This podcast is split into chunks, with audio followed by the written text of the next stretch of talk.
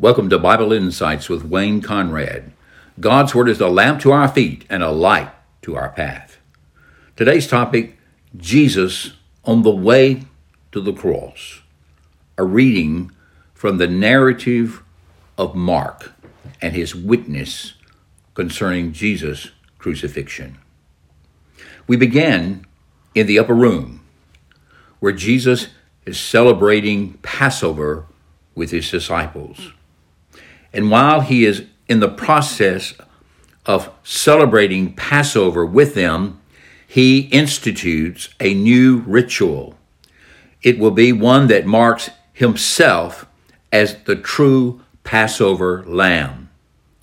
And so we take up our reading at Mark chapter 14, beginning at verse 22. And as they were eating, he, that is Jesus, took bread and after blessing it, broke it, and gave it to them, and said, Take, this is my body. And he took a cup, and when he had given thanks, he gave it to them, and they all drank of it. And he said to them, This is my blood of the covenant, which is poured out for many. Truly I say to you, I will not drink again of the fruit of the vine until that day when I drink it new in the kingdom of God. And when they had sung a hymn, they went out to the Mount of Olives. And Jesus said to them, You will all fall away, for it is written, I will smite the shepherd, and the sheep will be scattered. But after I am raised up, I will go before you to Galilee. Peter said to him, Even though they all fall away, I will not. And Jesus said to him, Truly, I tell you, this very night before the rooster crows twice, you will deny me three times. But he said emphatically, If I must die with you, I will not deny you. And they all said the same. And when they came, or when they went to a place called Gethsemane, he said to his disciples, Sit here while I pray. And he took with him Peter and James and John and began to be greatly distressed and troubled. And he said to them, My soul is very sorrowful, even to death. Remain here and watch. And going a little farther, he fell on the ground and prayed that if it were possible, the hour might pass from him. And he said, Abba, Father, all things are possible for you. Remove this cup from me, yet not what I will, but what you will. And he came and found them sleeping. And he said to Peter, Simon, are you asleep? Could you not watch one hour? Watch and pray that you may not enter into temptation. The spirit indeed is willing, but the flesh is weak. And again he went away and prayed, saying the same words. And again he came and found them sleeping, for their eyes were very heavy, and they did not know what to answer him. he came the third time and said to them, are you still sleeping and taking your rest? It's enough. The hour has come. The Son of Man is betrayed into the hands of sinners. Rise, let us be going. See, my betrayer is at hand. And immediately, while he was still speaking, Judas came, one of the twelve, and with him a crowd with swords and clubs from the chief priests and the scribes and the elders. Now the betrayer had given them a sign, saying, The one I will kiss is the man seize him, and lead him away under guard. And when he came, he went up to him at once, and he said, Rabbi, and he kissed him. And they laid hands on him and seized him. But one of those who stood by drew his sword and struck the servant of the high priest and cut off his ear. And Jesus said to them, Have you come out as against a robber with swords and clubs to capture me? Day after day I was with you in the temple teaching, and you did not seize me but let the scripture be fulfilled. And they all left him and fled. And a young man followed him with nothing but a linen cloth about his body. And they seized him, but he left the linen cloth and ran away naked. And they led Jesus, the high priest. And all the chief priests and the elders and the scribes came together. And Peter had followed him at a distance right into the courtyard of the high priest and he was sitting with the guards and warming himself at the fire. Now the chief priest and the whole council were seeking testimony against Jesus to put him to death, but they found none. For many bore false witness against him, but their testimony did not agree. And some stood up and bore witness against him, saying, We heard him say, I will destroy this temple that's made with hands, and in three days I will build another not made with hands. Yet even about this their testimony did not agree. And the high priest stood up in the midst and asked Jesus, Have you no answer to make? What is it that these men testify against you? But he remained silent and made no answer. Again, the high priest asked him, Are you Christ, the Son of the Blessed? And Jesus said, I am. And you will see the Son of Man seated at the right hand of power and coming with the clouds of heaven. And the high priest tore his garment and said, what further witnesses do we need? You've heard his blasphemy. What is your decision? And they all condemned him as deserving death. And some began to spit on him and to cover his face and to strike him, saying to him, Prophesy! And the guards received him with blows. And as Peter was below in the courtyard, one of the servant girls of the high priest came, and seeing Peter warming himself, she looked at him and said, you also were with the Nazarene Jesus. But he denied it, saying, I never knew nor understand what you mean. And he went out into the gateway, and the rooster crowed. And the servant girl saw him and began again to say to the bystanders, This man is one of them.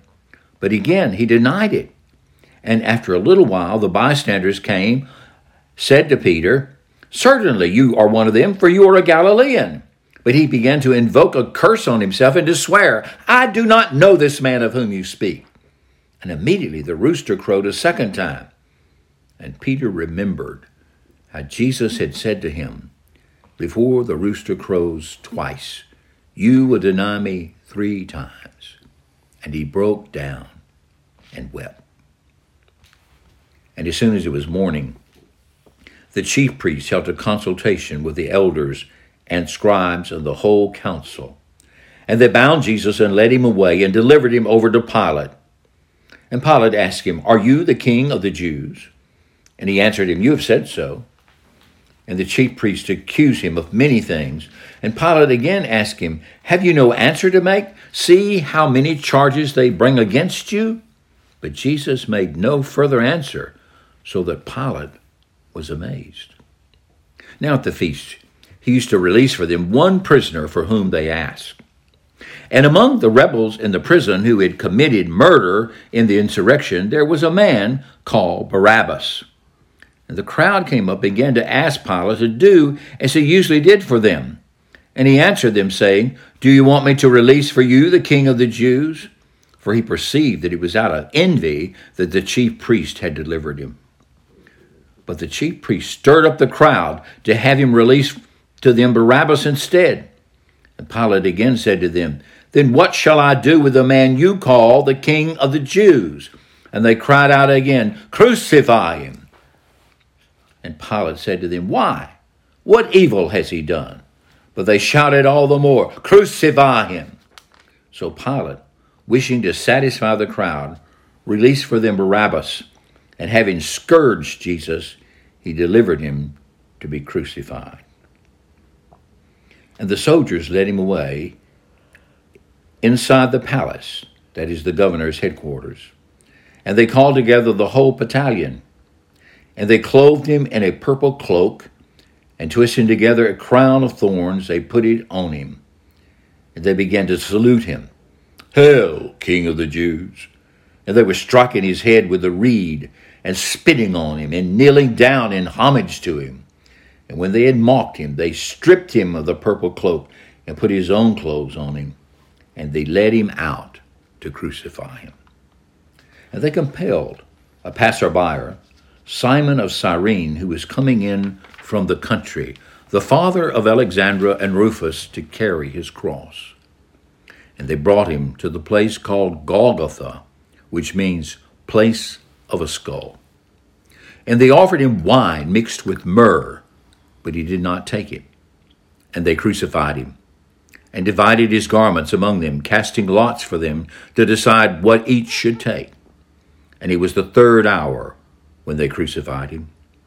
And the inscription of the charges against him read, The King of the Jews. And with him they crucified two robbers, one on his right and one on his left. And those who passed by derided him, wagging their heads and saying, Aha! You who had destroyed the temple and rebuilt it in three days, save yourself and come down from the cross. So also the chief priests with the scribes mocked him to one another, saying, He saved others, he cannot save himself. Let the Christ, the King of Israel, come down now from the cross, that we may see and believe. And those who were crucified with him also reviled him. And when the sixth hour had come, that's noon, there was darkness over the whole land until the ninth hour, that's 3 p.m. And at the ninth hour, Jesus cried out with a loud voice, Eloi, Eloi, lema sabachthani, which means, My God, my God, why have you forsaken me? And some of the bystanders hearing it said, Behold, he's calling Elijah. And someone ran and filled a sponge with sour wine and put it on a reed and gave it to him to drink, saying, Wait, let us see whether Elijah will come to take him down. And Jesus uttered a loud cry and breathed his last. And the curtain of the temple was torn in two from top to bottom. And when the centurion who stood facing him saw that in this way he breathed his last, he said, Truly, this man was the Son of God. There were also women looking on from a distance, among whom were Mary Magdalene, and Mary, the mother of James, of the younger, and of Joses, and Salome. When he was in Galilee, they followed him and ministered to him, and there were also many other women who came up with him to Jerusalem. When evening had come, since it was the day of preparation, that is, the day before the Sabbath, Joseph of Arimathea, a respected member of the council, who was also himself looking for the kingdom of God, took courage. He went to Pilate and asked for the body of Jesus. Pilate was surprised to hear that he should have already died, and summoning the centurion, he asked him whether he was already dead. And when he learned from the centurion that he was dead, he granted the corpse to Joseph. And Joseph bought a linen shroud, and taking him down, wrapped him in the linen shroud, and laid him in a tomb that had been cut out of the rock. And he rolled a stone against the entrance of the tomb. Mary Magdalene, and Mary, the mother of Joseph, saw where he was laid.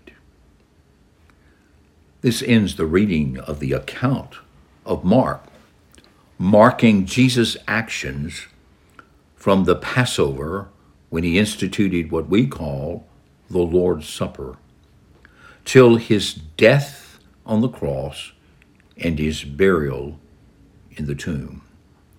Too often, we do not take the time to truly read the accounts of the passion and death of our Lord and Savior, Jesus Christ.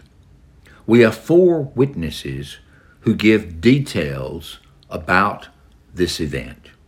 It is so very important and central to understanding of the entire Word of God. And so we read these texts without much comment to let us hear the witnesses testify to the Christ and his death on behalf of sinners.